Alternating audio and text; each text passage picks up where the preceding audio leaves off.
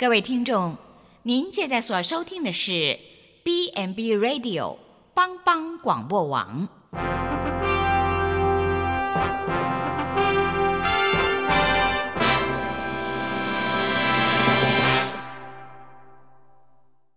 即将为您播出的是由萧锦峰牧师主持的《爱琳福气》。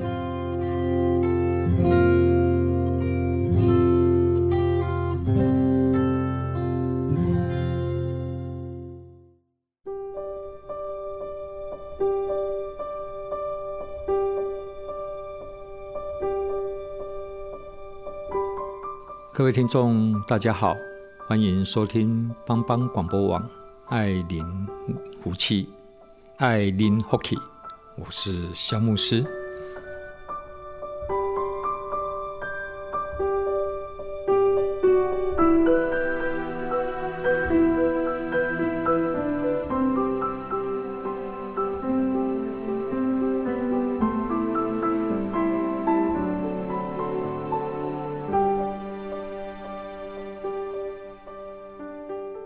我想有几个月的时间，我们在空中大家一起来分享，谈一谈在生活当中发生一些细小的琐事，但是常常小故事也会有大的启发。那我今天要跟各位来分享一本书，我最近又把它拿来读了一次。这本书叫做《我爱身份地位》。那刚开始看到这个书名的时候，我一直觉得。他好像是在告诉我们怎么样去追求身份跟地位，也就是说，怎么样让自己成功了。但是后来我再把那个内容翻一翻，我发现不是。其实有另外一个翻译叫做地位焦虑。人都要追求一个高的地位，为什么？如果你的地位太低，或是别人不 care 你，那你就会有一种焦虑的心，也就是自尊心呐。好，那这本书呢是。有所谓英伦才子艾伦·狄波顿他写的啊，我真的喜欢他的书。他写了很多本书啊，譬如说《哲学的慰藉》啦，《拥抱似水年华》啦，《幸福建筑》啦，《工作工作》啊，还有伦敦的第啊希斯纳机场的第五航站啊。哦，我真的觉得他是一个非常。非常有思想，但他常常有很多的哲思在里面，但是他又是平易近人的言语的表达，所以读起来都不会觉得太繁重。那读起来以后，你就会觉得嗯，心有戚戚焉。啊，他这本书他在谈什么？他再来探讨说，哎，为什么人都要追求所谓的身份地位？然后为什么会有所谓地位上的焦虑？其实就是担心了、啊、不如人，然后不被重视了。因为你一个没有地位的人，谁会 care 你呢？你就不被重视，不被重视代表你不存在嘛？你不存在代表你活着没有任何的意义。他说，每个人的人生都有两个轴线了哈，然后这每一个轴线都有一种爱在里面。第一种爱是对于两性之间爱的追求。他说，人的一生在追求这个啊，男女之间情感的爱。哦，情感的爱，性欲的爱。那另外一种爱呢？是什么？是对身份地位的追求。我们都爱身份地位。然后这个第二种爱，这种身份地位的爱的哈，我们会比较难以启齿。譬如说，我们面对一个我们心仪的对象，或是一个异性，我们会时间到了，我们就会开口说：“哎，我爱你，你你愿意嫁给我？我们一起。”共同长相厮守，这个我们似乎比较容易讲出口，当然是有点难度，但这个比较容易，因为相对第二种来讲，那第二种爱是我爱身份地位，我们都把它隐藏的好好的，我们又不敢说，我就是爱身份地位，我就是要爬到别人的上面，为什么？因为因为这个好像觉得跟我们的人性或是社会价值观好像会有比较大的一点点的的冲突啊。但是这一种爱身份地位的这种第二种爱的强度呢，并不亚于对第一种爱的那个强度。哦，那我就要来跟各位来聊一下，那所谓的地位，地位的定位，地位的定义是什么？地位就是一个人在社会里面的位置了。哈，这个在拉丁文叫做站立。哦，站立，一个人要站起来，人家才会看到你嘛。那看到你了，代表你有一个。一个一个身份跟一个地位，你是一个实体。那广义的身份地位呢，就是说你一个人在团体里面的法律身份或职业身份，譬如说，我们就是自然人嘛，我们每个人都有个身份证，你有个身份证代表。你拿到台湾的身份证，代表是中华民国的公民。那你在中华民国里面，你就享有某种程度的保障，某种程度的权利跟义务。那这些保障、权利、义务就会构成你所谓的所谓那一种地位。好，那另外一种呢？另外一种就是啊，你在世人眼中的价值跟重要性啊。好那个是比较广义的所谓的一个地位，你在世人眼中的啊价值跟重要性，我我我想一样吧，哈。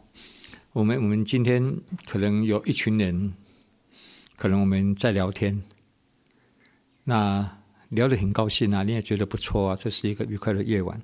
可是突然，如果有个很有名的人出来，哦，可能是一个你喜欢的明星出来。或是一个成功的企业家，就出现在你这个聊天的场合。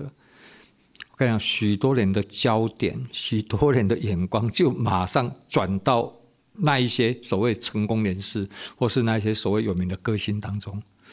那你就会有一种落寞的感觉，甚至你在讲什么，已经没有人会 care 你了。就算你讲的再好，然后他们可能拙口笨舌，口才不怎么样。可是，就是他们有那一种社会地位的加持，所以刹那间你就觉得就矮了一等，那你就感觉到会有自卑感啊。那其实身份地位这样的一个角度来稍微跟各位来了解一下，希望我没有谈得太太深哦。我是尽量用大家能够了解的语言，我们来谈这样的一个议题。那我我要谈的是什么？我要谈的是。当一个社会大家都开始追求所谓广义的身份地位的时候，那人是被物化的。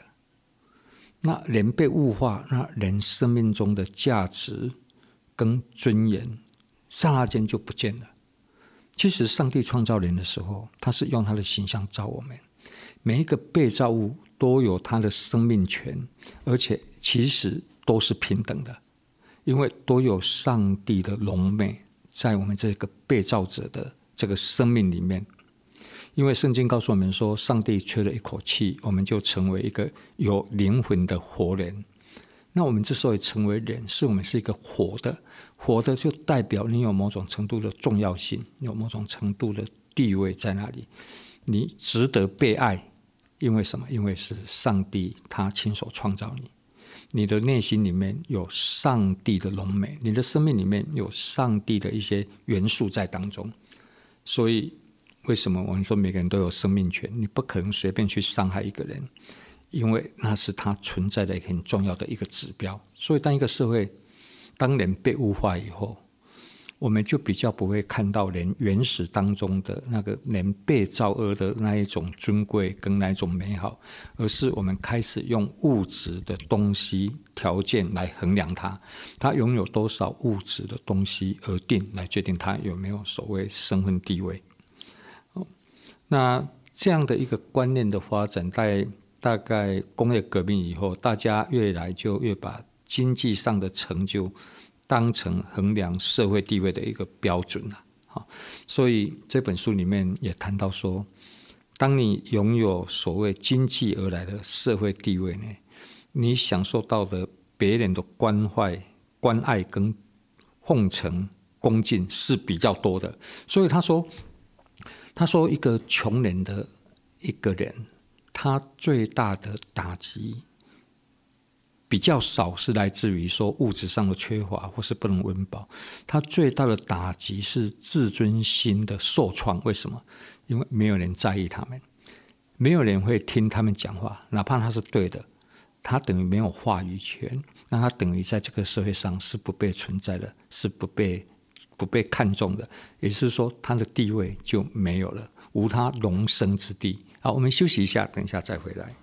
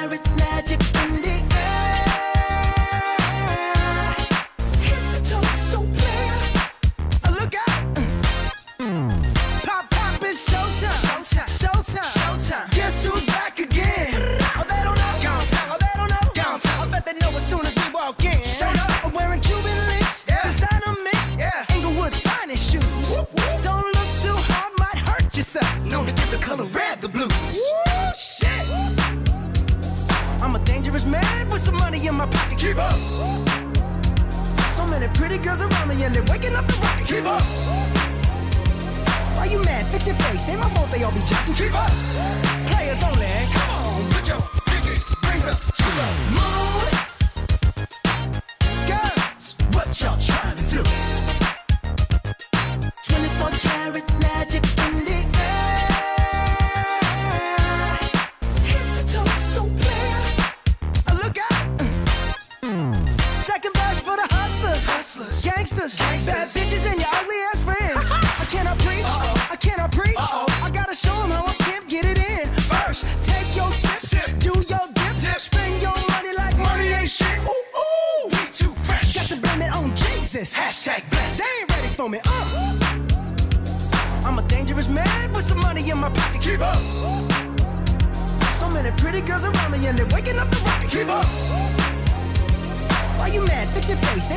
I'll be jumping. Keep up.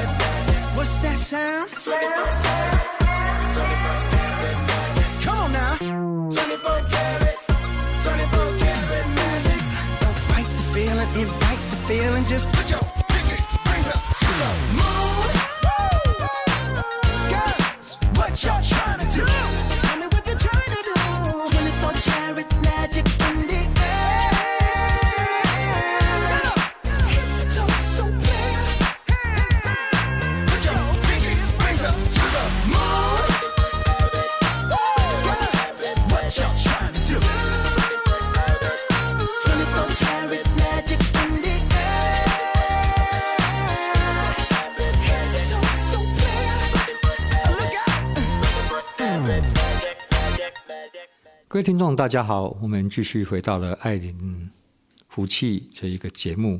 今天跟各位谈一下地位焦虑，地位上的焦虑。在一八二零年，牛津或剑桥大学啊，他们的成绩单就会不小心会出现了有一个注记。那我们知道，英国它是最老牌的民主国家，但是因为他们有王室，所以他们的社会阶级还是存在的那一种隐含的、隐含存在在每一个人的价值观里面，所以就有分为贵族跟非贵族啊。那现在英国还是有贵族嘛？哈，那在牛津或是剑桥大学里面，他们当时是公立学校，那公立学校他们就开放给。不再只是贵族学校，就是非贵族家的孩子、中产阶级家的孩子也可以进去读。贫穷家的孩子，你有能力，你有能力缴到学费，你成绩也过，你也可以进到学校里面去就读。但是呢，因为当时人的价值观还没有普遍的接受这样子一个平等的观念，所以有一些老师呢，他要区别这些学生是贵族或是比较啊基层来的，在他们的成绩单上就会稍微注明，譬如说，对于这一些非贵族的这些孩的这些孩子，他成绩单的右上角就会被注明说非贵族。那这样的一个英文字后来演绎出来，就变成我们今天常常在讲的一个比较负面的话，就是说势利眼。所以这个势利眼就是从非贵族这边出来的。那我也很好奇，说为什么不是从贵族这个出来，贵族才会势利眼呢？啊，但是确实。这根据去考察结果，就是“非贵族”这几个字慢慢演绎出来，就变成我们现在讲的“势利眼”。那“势利眼”，我们台湾还有一个更更贴地气的讲法。我想各位听众，你们心目中已经已经有这么的一个想法了，就是说“狗眼看人低”啊，“狗眼看人低”。好，也就是说，有一些人他会对别人卑微的地位感到反感，因为他们他们坚持社会阶级等同个人的价值。那你们同意这句话吗？那其实至少肖牧师是完全不同意的。你今天很有社会地位，那你很有钱，你有经济上的给你的一些附加的价值，可是我可能不如你，可是。我仍然有价值，我们的价值应该是一样的。为什么？因为只要是你努力的，每个人都为这个社会的进步都有做出一些不一样的贡献。所以我们在看一个人，应该不该是看他的职位的高低、财富的多少、房子的大小、车子花多少钱买的，而是当一个人愿意努力了，在他个人的工作岗位上好好的尽到自己的责任的时候。我们就要用一种尊敬的眼睛来看待他，像在看待那一些大的企业家一样。大的企业家也很努力，不是说有钱人是错。他们如果是用正当手段赚来的钱，他们也对这个社会做出贡献。那那一些基层的员工，哪怕是一个清洁队员，他也为我们的生活居家做出了非常大的贡献。只要他努力，他负责任，那。他的社会阶级怎么样？他的职位高低，他的薪水收入多少，都完全不在考量，全部都有同等的一个价值。所以就看到是说，一个母亲对婴孩的爱是一个无条件的爱。为什么？因为这个无条件的爱让婴孩感觉到有安全感。所以你的孩子如果长得在这不怎么漂亮，不怎么可爱。可能有一些缺陷在脸部上，可是从妈妈的角度来看，她还是是最可爱的。为什么？因为有爱在里面，所以也因为有这一个妈妈的这个爱的这个这个帮。帮忙这个加持，所以这个婴孩呢，他是成长在一个安全感的环境。可是随着你长大，年纪慢慢长大了，别人对我们的肯定是什么？是依据你的社会成就而定的。所以每一个人越来越没有安全感，所以我们只能够拼命的往上爬，才能够得到别人的青睐。我们在这里稍微停一下，等一下再回来。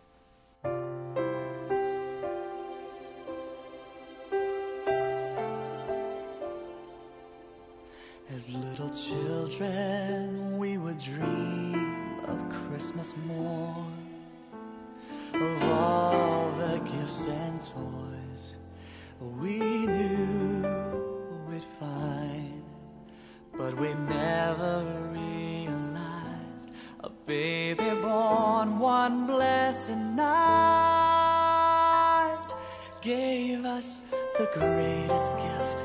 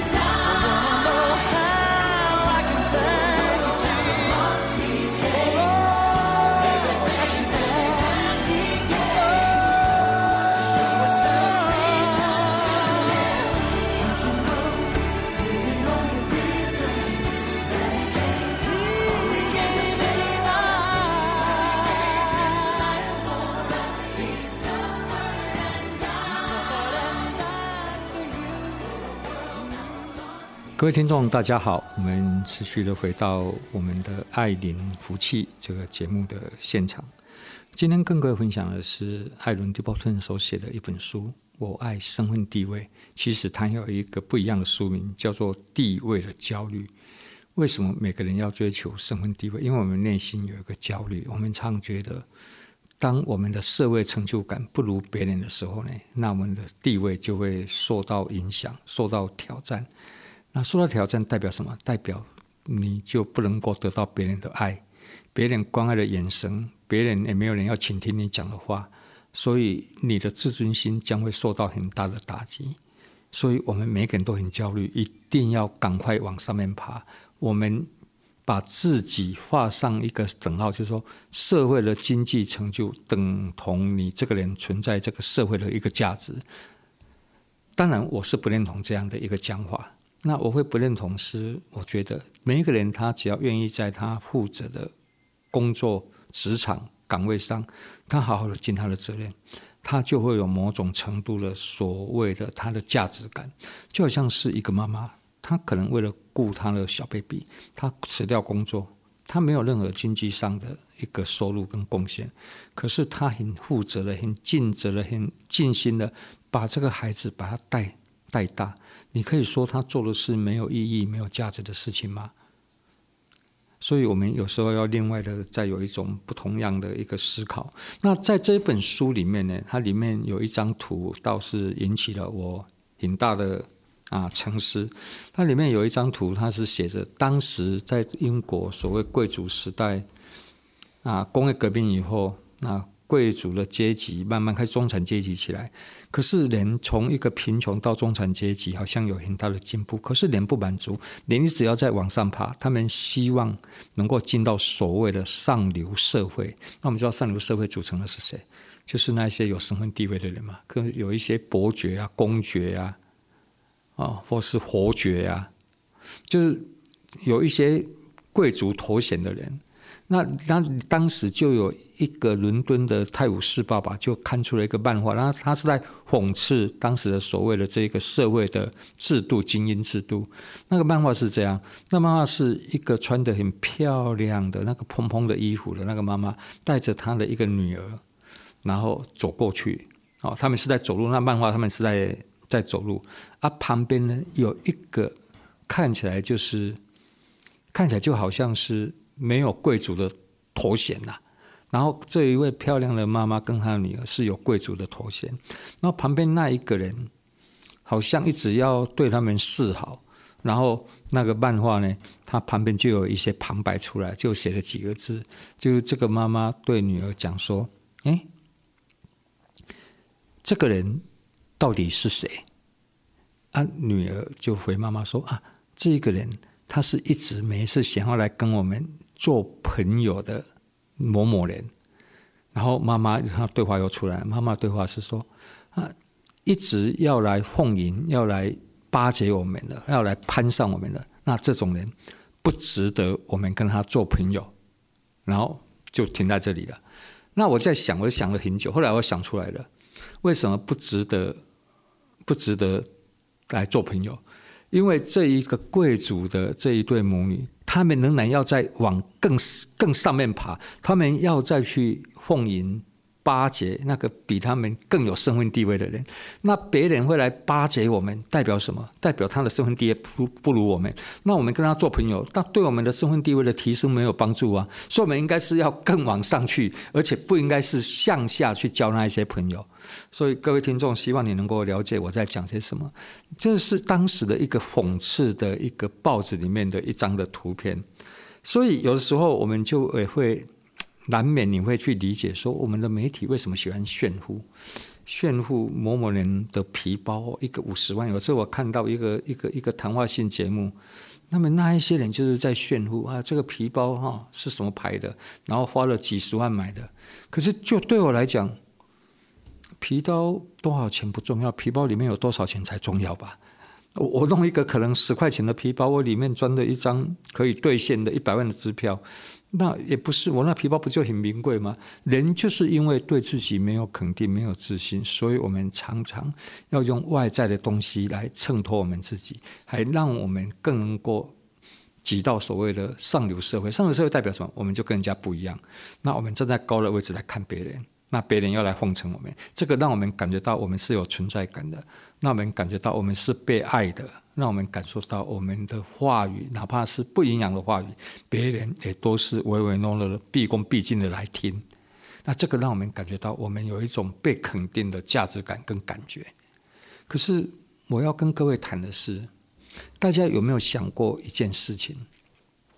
如果今天我们的社会身份的这个地位是因着你外在的经济力量，或是你处在的那个阶层，而来决定的话，那你有没有想过，有一天，当你外在的经济力量如果不见了，那你这个人还有价值吗？因为我们是我们的价值是依附在这一些外在的这些物质的条件。有一天，这个物质的条件不见的时候，那你怎么办？你还有价值吗？你还觉得你能够活得下去吗？你还觉得你有意义吗？可是事实上告诉我们，物质的东西有时候我们容易得到它，容易我们也会失掉它。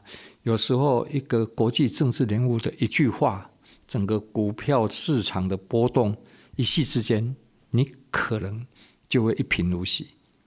你本来是高高在上的，一下子你突然觉得你什么都不是了。那你觉得这样的地位是可靠的吗？在圣经告诉我们说：“说神爱世人，甚至将他的独生子赐给他们，叫一切信他的不至灭亡，反得永生。”上帝爱我们，爱我们，他把他的儿子耶稣基督亲自的赐给我们，然后为我们死在十字架上。我要跟各位听众来分享的，就是说，我们要来深思一个问题：今天你的身份地位。不是靠着你物质上的条件而来决定的，而是你本来就是有身份地位。为什么？因为上帝爱你，你一定有你一定的值得被爱的地方。你本来就是有价值的人。如果你是一个没有价值的人，为什么上帝要叫他的儿子耶稣基督为你死在十字架上？我跟各位来谈这个，我是期待大家在这一片社会，在追求这一些所谓虚妄的这一些物质的条件，然后来衬托自己的当中，再找到安全感，让自己可以安身立命。可是我们大多心知肚明，这些东西都是不可靠的，而且是不稳固的，因为你一下子也有可能就会失去了。但是有一份从天上而来的肯定，这个是让我们一辈子永不会失掉的，就是上帝的爱。如果你不是一个值得被爱的人，为什么耶稣基督要为你降生？为什么耶稣基督要来到这个世界上？他为你而死在十字架上，而且你透过相信这件事情，你的生命得到救赎。耶稣说：“我来了是要叫人得生命，并且得的更丰盛。更丰盛不就是代表更有价值吗？那我们要更有价值，生命更有价值、更丰盛的方法是什么？是接受耶稣基督对我们的爱。”肖牧师小时候因为成长的关系，我对自己是不能够肯定的，所以我透过逞凶斗狠。来证明自己的存在。当别人很怕我的时候，我觉得我就是一个成功的人。当我眼神望向哪一个同学，那同学会会会吓，会吓到，会惊吓，我就觉得，嗯，我是有地位的，我是有价值的。为什么？因为我可以去操控他，我会去命令他做一些事情。可是我们都知道，那也都是年少无知的时候。所以当我对生命的价值有互相的认知，我就用互相的行为来经营自己的人生，然后那个是非常辛苦。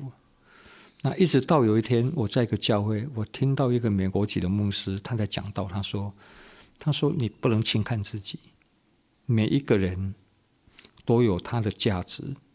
如果你是没有价值的，为什么耶稣基督要为你死在十字架上？